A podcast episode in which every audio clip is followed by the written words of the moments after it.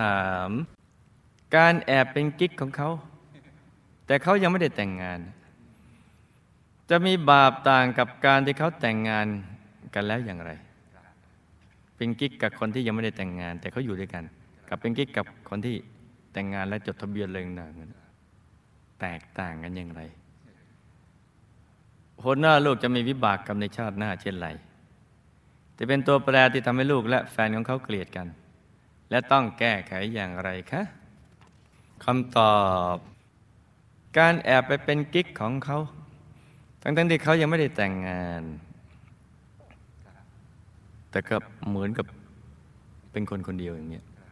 ก็ยังถือว่าเป็นวิบากกรรมกาเมยุเพราะเป็นของต้องห้ามแต่อ่อนกว่าการที่เขาแต่งงานกันแล้วจ้ะเพราะตอนนั้นเขาก็ยังไม่ชัวร์ว่าจะใครแต่ถือว่ามีเจ้าของแล้วเราไปก็ถือว่าเราไปแย่งหรือไปประพฤติผิดในกามอะไรต่างๆนี้ถือว่ามีเจ้าของแล้วเนี่ยดูเหมือนหญิงเกือบทุกคนในโลกเลยเนี่ยเกือบจะเป็นหญิงหรือชายต้องห้ามจะมีที่ไม่ห้ามคือสามีภรรยากันกับผู้ขายบริการทางเพศที่ไม่ได้ถูกบังคับรักที่ก็เกิดได้เศษกรรมกาเมแล้วมาเป็นอย่างนั้นดูเหมือนจะมีอยู่สองกรณีนั่นทางที่ดีมาบวชดีกว่าหัวหน้าลูกจะเป็นเหตุให้ตัวลูกและแฟนเขาเกลียดกันก็จะเป็นกรรมกาเมเจ้าชู้ติดตัวไปให้ภพชาติต่อไปต้องถูกแย่งของรัก